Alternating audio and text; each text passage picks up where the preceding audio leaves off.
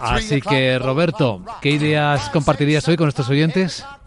Bueno, si recuerda, uno de los eh, subyacentes recurrentes en los últimos tiempos para mí ha sido el gas natural.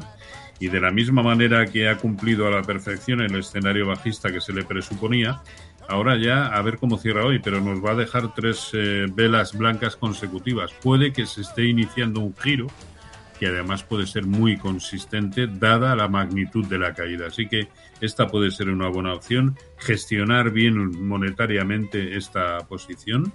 Eh, y en, eh, en los índices, yo estaría en los índices americanos y en el mercado español, quien quiera estar, pues eh, hablo de Grifols, eh, Fluidra, SACIR e Inditex. Probablemente esos cuatro. El menú habitual que maneja.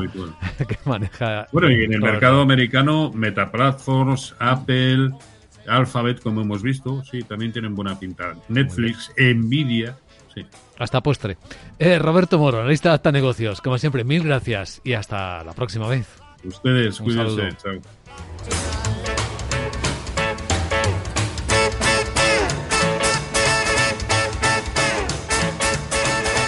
Capital, la Bolsa y la Vida, con Luis Vicente Muñoz.